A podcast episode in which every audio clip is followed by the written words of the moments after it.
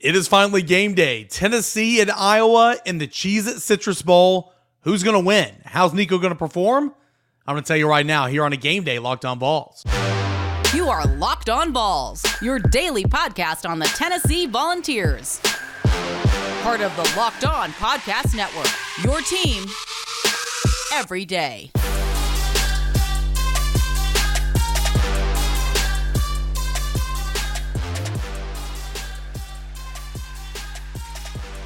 Hey, good Monday morning, everybody. Welcome to Locked On Vols. Happy New Year. Appreciate you for being here and starting your new year off 2024 with us here on Locked On Vols. It's going to be a really, really good one. So I appreciate you for being here. It is game day for Tennessee.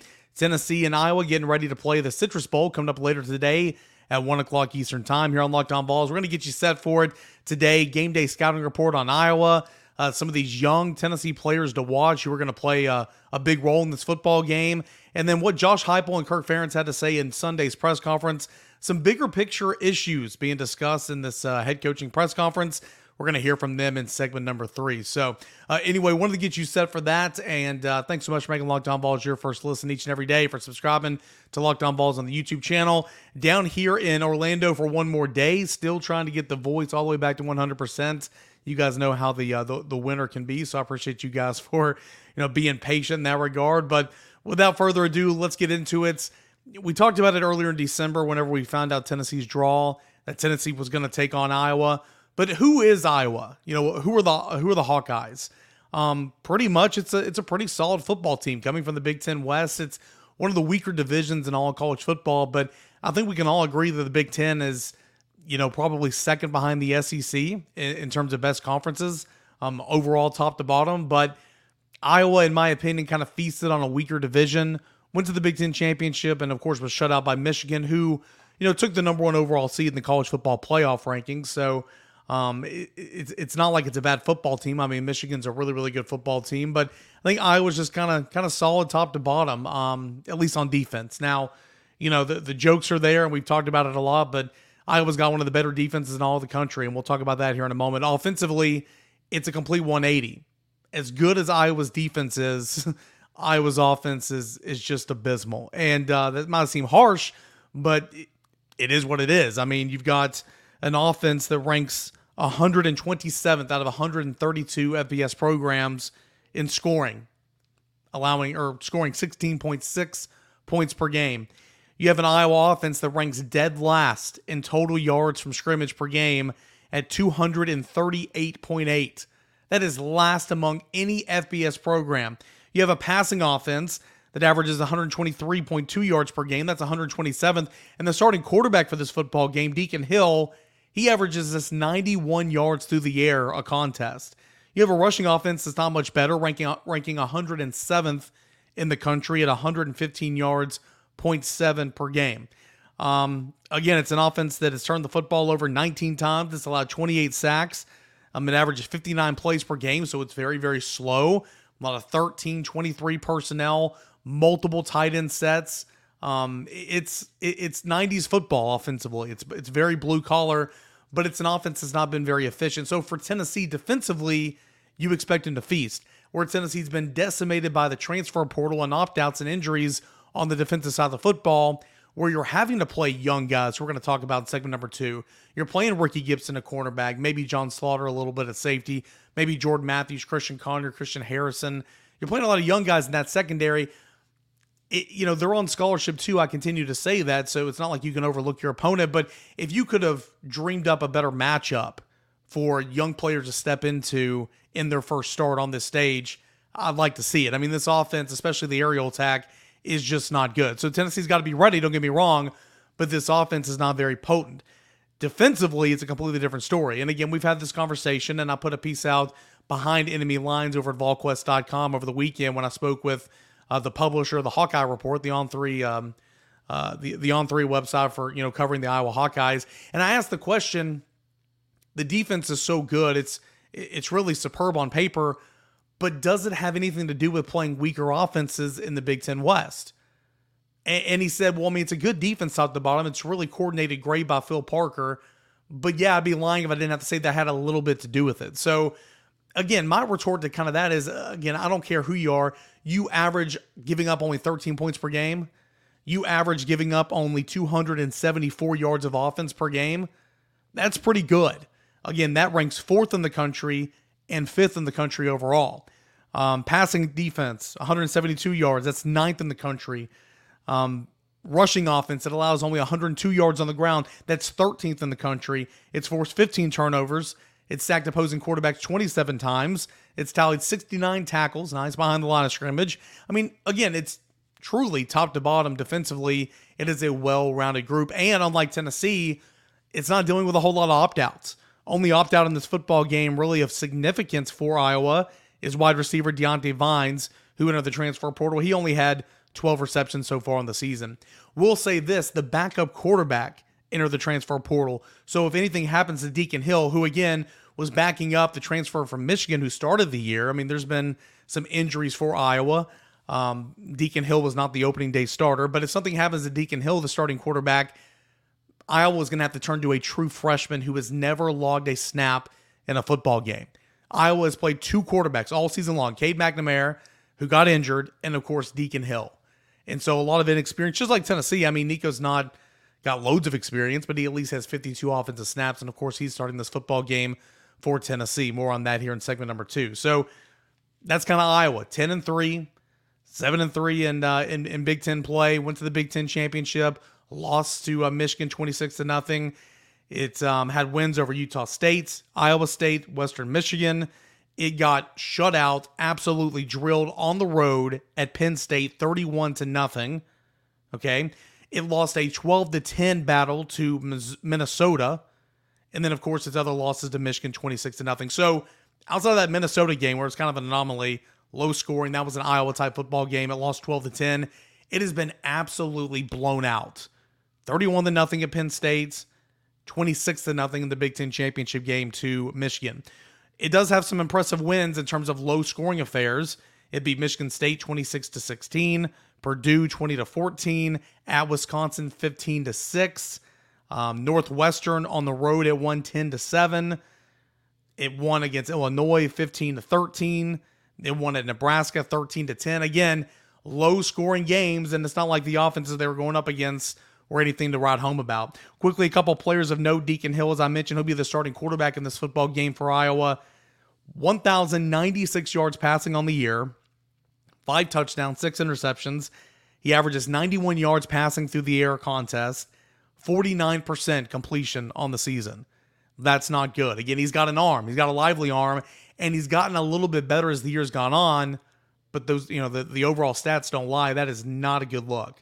Um, they kind of have a three headed monster at tailback. If they're going to win this football game, they got to run the football. But Tennessee, of course, is pretty good at stopping the run. Leshon Williams is kind of their lead back back there. He's got over 800 yards, um, only one touchdown on the year on the ground. Tight ends, they love to play multiple tight ends. Their top two tight ends are out. Both those guys are NFL guys. They're injured. They're out. So you've got um, Addison Ostrenga, who's going to be in there. Steven Stilianos, who's going to be in there. But of course, their top two tight end options out. And, and that's that's kind of hurt Iowa offensively so far this football season. So defense, sorry, my voice cracked right there if you can hear me. Defense, you're expected to feast, right? You need to go feast. You need to go clean up, take advantage of that. Offensively, not many opt outs for um, you know the, the, defense for Iowa. They play a multiple four-two-five front. Joe Evans is the guy to look out for. Off the edge up front on the end, five and a half sacks, nine and a half TFLs. The the captain, the leader of this defense, the best player, Jay Higgins, the linebacker, a consensus second team All American, 155 tackles on the season an interception, forced fumble, two fumble recoveries, four TFLs, has a sack. He is a really, really good player from the second layer. Uh, Cooper DeJean, who is a really good cornerback, got hurt in November. He's out, not going to play in this football game. Um, you got a couple other, you know, guys who stand out defensively. Quinn Schulte, the free safety, is a guy that does some things. Sebastian Castro uh, plays that star position. He has three interceptions. So again, not like anyone that stands out outside of really Joe Evans and, and Jay Higgins, the linebacker and the defensive end, but overall just a really sound football team. So that's who Iowa is. We'll see how Tennessee kind of combats that and who you know what Tennessee looks like in this football game. Some keys to victory, some uh, freshmen that I'm going to be on the lookout for, and I think you should as well in this football game. That is coming up next as we continue on with this game day edition of Locked On Vols, Tennessee and Iowa in the Citrus Bowl. More on the show coming up next. Do you want to tell you about our friends over at FanDuel? The NFL regular season, it's starting to wrap up right now, but there's still time to get in on all the action over at FanDuel. FanDuel, it's America's number one sports book. Right now, new customers can get $150 in bonus bets guaranteed when you place a $5 $5 bet. That's it. Okay, I'm going to read that again. 150 in bonus bets guaranteed. All you need to do is place a $5 bet. That's 150 bucks in bonus bets win or lose. The app is so easy to use and there's so many different ways to bet. You can do live same game parlays. You can find bets in the new Explore tab. You can make a parlay in the Parlay Hub. The best way to find popular parlays is that Parlay Hub. The totals, spreads, individual player props, team player props, all that and more you can find on the FanDuel Sportsbook. So visit fanduel.com slash locked on to make your first bet a layup. FanDuel, it's the official partner of the NFL. Big thanks to FanDuel as always for being a proud sponsor of the show. Again, players to watch, keys to victory for Tennessee over Iowa. That is coming up next right here on Locked On Vols. All right, guys, welcome back into your Monday edition of Locked On Vols. Happy New Year. Hope everybody enjoyed uh, safely, responsibly their New Year last night, their New Year's Eve last night, and uh, getting ready for game day here on a Monday. Tennessee in Iowa, the Camping World Stadium. That's coming up from Orlando, Florida. 1 o'clock Eastern Time. The telecast will be on ABC. And of course, tons of coverage over at VolQuest.com before the game, during the game, and after the game. So, I wanted to make a list of some players that I'm going to be looking forward to seeing play today. Again, bowl games, bowl season, it's all about the young guys. Uh, you've got players who are opting out for the NFL draft. You have players who are entering the transfer portal. These players are not playing in bowl games for the for the most part. And Tennessee, you know, was hit was hit with that bug very very extensively. What Tennessee does best offensively is run the football. Tennessee's top two running backs, Jaylen Wright, Jabari Small, have opted out of this football game. So it's going to be Dylan Sampson and Cam Seldon. Uh, Tennessee, of course, starting quarterback Joe Milton opts out of this football game. So true freshman, five star, former number one overall recruit in the 2023 cycle, Nico Iamaleava, getting the start at quarterback. That's huge. The defensive backfield. Wesley Walker was already injured. He wasn't going to play, but he enters the transfer portal. Okay. Starting quarterback Doneiko Slaughter enters the transfer portal. Not going to play. Starting star, Nickelback, Tamari McDonald enters the transfer portal, not going to play. Your starting cornerback that was playing at a really high level midway through the season, Kamal Hadden, of course, he's injured, not going to play. So, what's that secondary going to look like for Tennessee? And we'll kind of start this conversation here.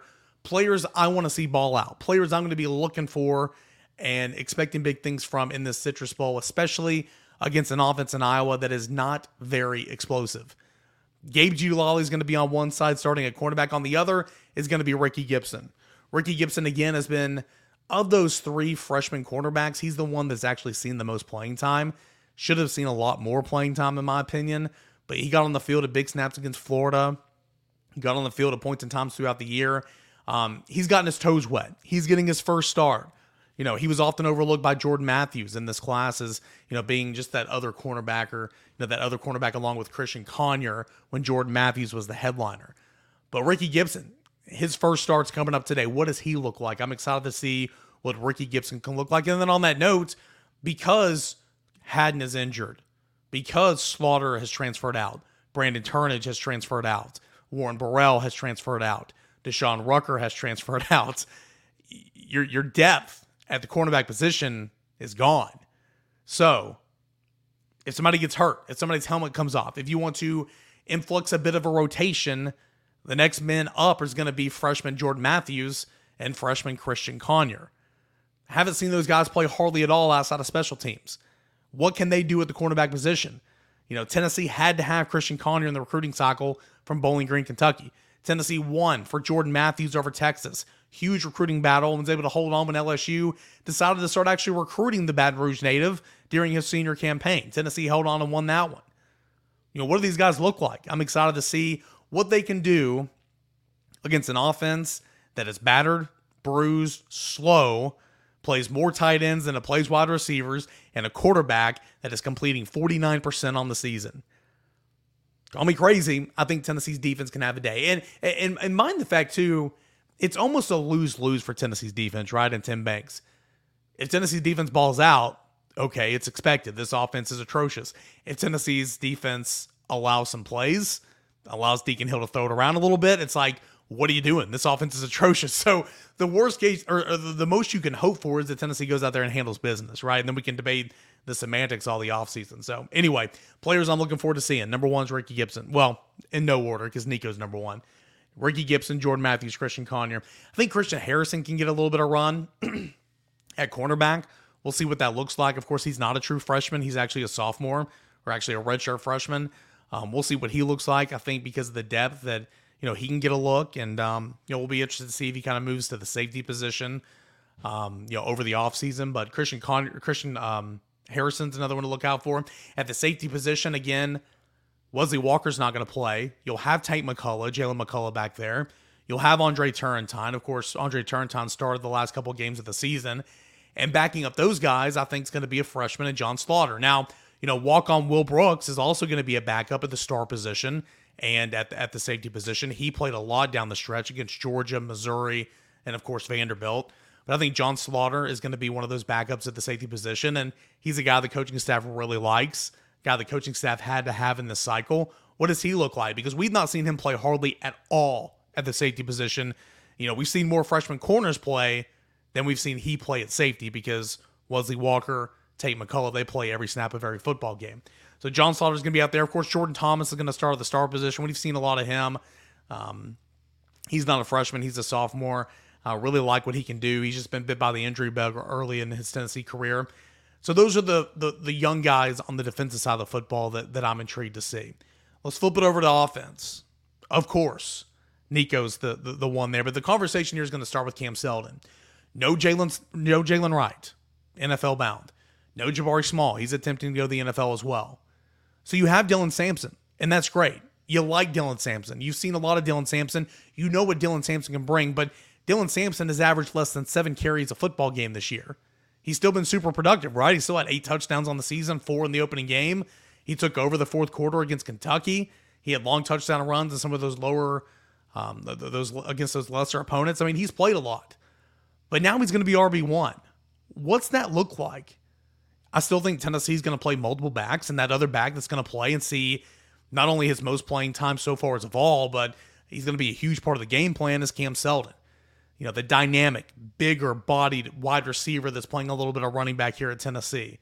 Um, kind of reminds you of Deebo Samuel a little bit. That was that was the the generous comparison coming up in the recruiting cycles, right? But Cam Seldon, what's he going to look like? He's a bigger back as well and going up against a big physical front seven that of Iowa, I think this could be a Cam Seldon type game. I think this will be the coming out party for Cam Seldon, so I'm excited to see that.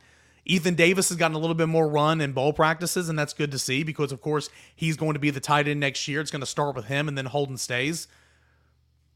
With two six-year seniors in a bowl game, call me crazy. I got to see Ethan Davis, you know, play a snap to think that he's going to be a part of this offense in a normal, you know, situation. But he got a little bit of run and bowl practice, so we'll see if Ethan Davis is a part of the offense in this one. But of course, the conversation starts and ends, and what everybody around college football fans, everybody, you know, rooting for the SEC, Tennessee fans, of course, it's Nico the quarterback. This game had no juice. This game had no juice. Iowa was boring to watch offensively. I love defense, but not anybody else loves defense. Nobody appreciates defense anymore. That's Iowa. It's a blah brand of football, but it won 10 games. Tennessee got Iowa. Tennessee already seen Iowa in the TaxSlayer Gator Bowl wasn't too long ago, right? 2015. This game had no juice. Tennessee was limping into this bowl game. Picked up a big win over Vanderbilt, obviously, because Vanderbilt sucks, but he got destroyed by Missouri and Georgia the two weeks prior. Tennessee was 8 and 4. Not horrible, but a little disappointing, right? This game had no juice. You came in with a starting quarterback that you appreciate, that did a, that did some good things this year. Certainly had his struggles. Fans are very polarizing of this guy because he's not Hendon Hooker. It's Joe Milton. But then Joe Milton opts out. Nico gets his first start.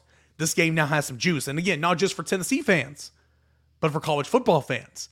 That cycle, it was Arch Manning, Malachi Nelson, Dante Moore, Nico Iamaleava. You know, some of these guys have already seen played a little bit. Here's Nico's chance. Can't wait to see him. He's going to make mistakes. He's going to make mistakes. Does he make the same mistake twice? He needs a run game. Okay. Take some pressure off your young quarterback. Let him rip too. Let's see what you got. But take some pressure off your young quarterback. Run the football, Dylan Sampson. Run the football, Cam Seldon. Tennessee's tempo should attack and should really hurt the Iowa defense. Even though Tennessee's running at slower tempo this year compared to last last year and the year before, Iowa has not seen anything like what they're about to see tempo wise against Tennessee. Get that first first down, wear out that front seven. Do not allow Iowa to substitute. It's going to be kind of a shock factor. I expect success in drives one and two for Tennessee offensively. What does drives three and four and five look like in the first and second half? What do those drives look like when Iowa's had a chance to adapt, to catch its breath, and to make in game adjustments? I'm intrigued. I know you are as well. Can't wait to see Nico, what he has to, what he looks like, what he does. Super excited about that. But tons and tons of young players, not just Nico Iamaleava. Tons and tons of young players in this football game to look out for. And um, it's going to be a big one. So, what bowl season's all about, right? This game is exciting again for Tennessee fans and one that we've been looking forward to a lot uh, for the last couple of days. When we come back, what did head coaches, joint press conference on Sunday, Kirk Ferentz of uh, Iowa, Josh Heupel of Tennessee, what did they have to say about the bigger issues in college football when they were asked about it? That whole lot more is coming up next as we end this Monday edition, game day edition of Locked On Vols.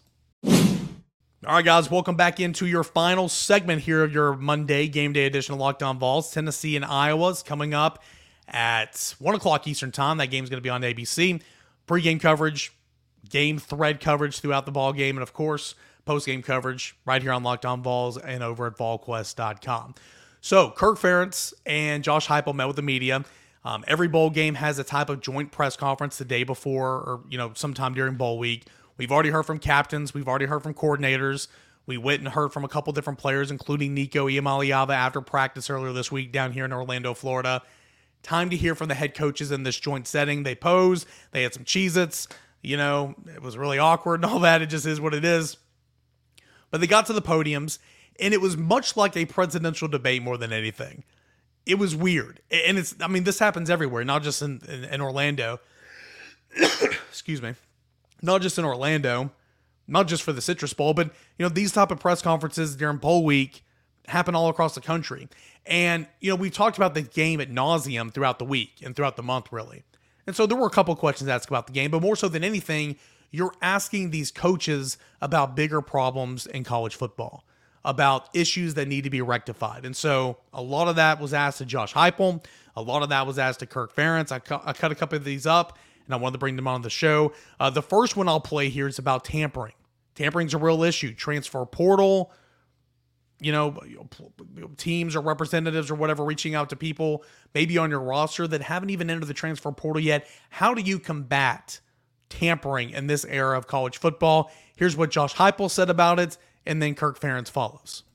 Yeah, c- certainly uh, a part of it. Um, you know, players have so many different people um, as they're going through their process early uh, as young players. Um, you know, before the recruiting process even starts out, from you know people that are, are training them to, to high school coaches to people that they have relationships with, seven on seven, that type of thing. So uh, it's certainly a, a, a part of uh, the college landscape right now. Wish I had a silver bullet to, to change all that. Don't think I do.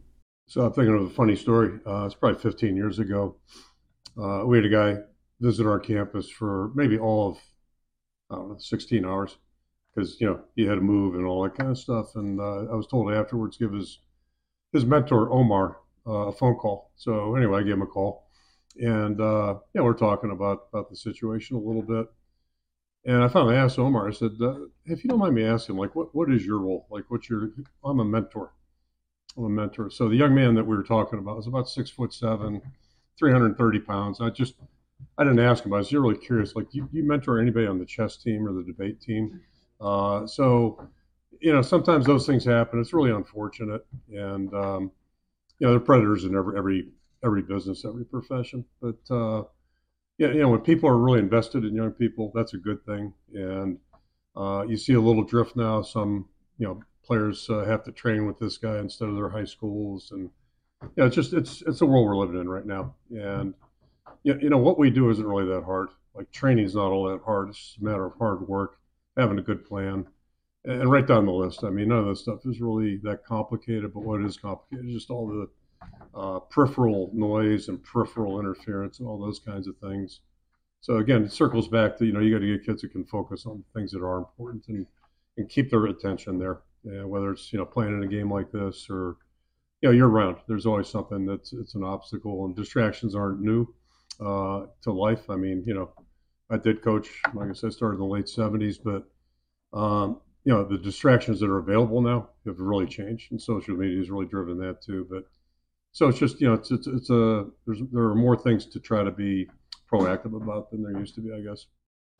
So you heard it there. Kirk Ferentz actually went into detail about a story that um, you know he, he kind of called back from from the past that kind of went with this, and it's like you know are you gonna are you gonna mentor someone on the chess team, someone on the swim team, and I mean there's there's predators out there. I mean there's there's people trying to take advantage of other people's successes, and and that's in all walks of life. But it's really unfortunate, you know, when that happens to young people um, who who might not know any better, and so just kind of is what it is. Want to play one more? Got a couple here. Maybe I'll I'll play some more on the shows that, that precede the Citrus Bowl later in the week. I'll be traveling back a little bit on Monday night.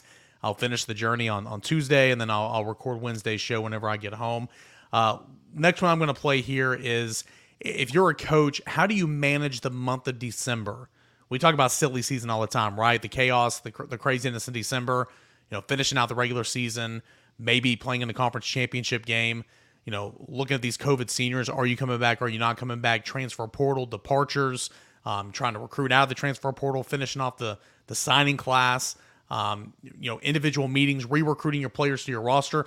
All that happens in the month of December. And oh yeah, with the 12 team college football playoff starting next year, you're going to be planning for football games during this time. How's that going to work? Here's Josh Heupel and then Kirk Ferentz. Yeah, and if you look at the placement of the, the first round of playoffs, everything that's going on in those first couple of weeks of, of December, uh, how you add in preparation for a game uh, of that size and magnitude uh, during the course of what's mm-hmm. happening. It wasn't like, you know, I wasn't on the phone or, or flying somewhere or in somebody's house or, you know, out of school uh, every minute of the day. Um, there's not enough time to accomplish everything that you needed to at this point in the season or at this point in the calendar, let alone if you're preparing for uh, a game like that. And you know, that's where I did, again the calendar of, of, how everything unfolds. The game has changed so quickly, so dramatically. Uh, I do think it's something that uh, that we got to look at. Those are just some of the un- unintended consequences that we really don't give thought to before we make decisions and you know, the irony, in my my opinion, is it's like a lot of things that are going on right now. You know, we we always lead with you know what's what's best for the student athletes, but we don't always practice that with some of the decisions we make. And um, you know, there there's certain absolutes I kind of try to live with. And uh, when when you're when you're involved in game prep, when you're involved in competition, like you know, in my in my mind, our focus needs to be on our players, the guys that are on campus. That's what we promised them in recruiting, and then you know meanwhile, we're you know like Josh we're flying over here and seeing this guy and all that kind of stuff, and um, so it gets a little bit tricky that way. And in my mind, you know, the competition part of what we do uh, should be protected. Really, should be protected for everybody involved. And you know, so there's a lot of gray area right now, and that, that's something we're gonna have to work through. I think sometimes again that pressure, the playoff pressure, the you know we got to do this, got to do that. I've always marveled at you know North Dakota State's a great example because they go every year and play 18 games. Like, how do you guys do that? You take finals and just all those things that they have to work through. Uh, it's it's really a heck of a challenge. It puts a lot of pressure on the players too, and that's uh, not to mention the wear and tear of a season because it's it's a hard game. It's a hard game to play. Yeah, I mean it's difficult, and, and, and that's something that we just don't know about right now. Um, you know, the Alabamas, the Georgias, the LSU's, you know, some of these other you know teams the last couple years um, who have been par- preparing for uh, an SEC title game, uh, and then subsequently you know preparing for the college football playoffs in, in, recent memory. They've been preparing for the real deal during this month of September, December, and still having to do all this stuff. But now you open the door to where you know this year Ole Miss would be in that conversation. This year Missouri would be in that conversation. Last year Tennessee would be in that conversation. So how do teams handle that? Again, $9 million is a lot of money. That's what Josh Heupel makes annually, but good grief. I, I would never want to be a college football coach. Never. And I don't know about you, but I would not want to handle all that crap. Um, we'll talk more about this later in the week. Interesting stuff. Good comments from both Josh Heupel and Kirk Ferentz in the uh, joint press conference, head coaching press conference Sunday from the Rosen Plaza Hotel in downtown Orlando, Tennessee, and Iowa. Cheez It Citrus Bowl. It is happening today. ABC, 1 o'clock kickoff time, Eastern Time. And uh, we'll recap it all. Everything that and more on a on a uh, on a, on a Tuesday Locked On Vols. Appreciate you guys as always. We'll see what Nico can do. We'll see what these young guys can do. And uh, can't wait to see what Tennessee looks like against Iowa. And I'm sure you don't either, or I'm sure you can't either. My prediction for Tennessee you win this game slightly over the total over there at FanDuel Sportsbook, 35 and a half. Tennessee's favor about five and a half points. That total of 35 and a half. Give me Tennessee winning a low scoring affair 24 to 13. Yeah, that's low scoring in, in football. And hey, 2024. I got to say that now. Happy New Year and happy game day. More on Locked On Vols. We'll recap all that it was the Citrus Bowl on a Tuesday. Locked On Vols. Stay safe, everybody.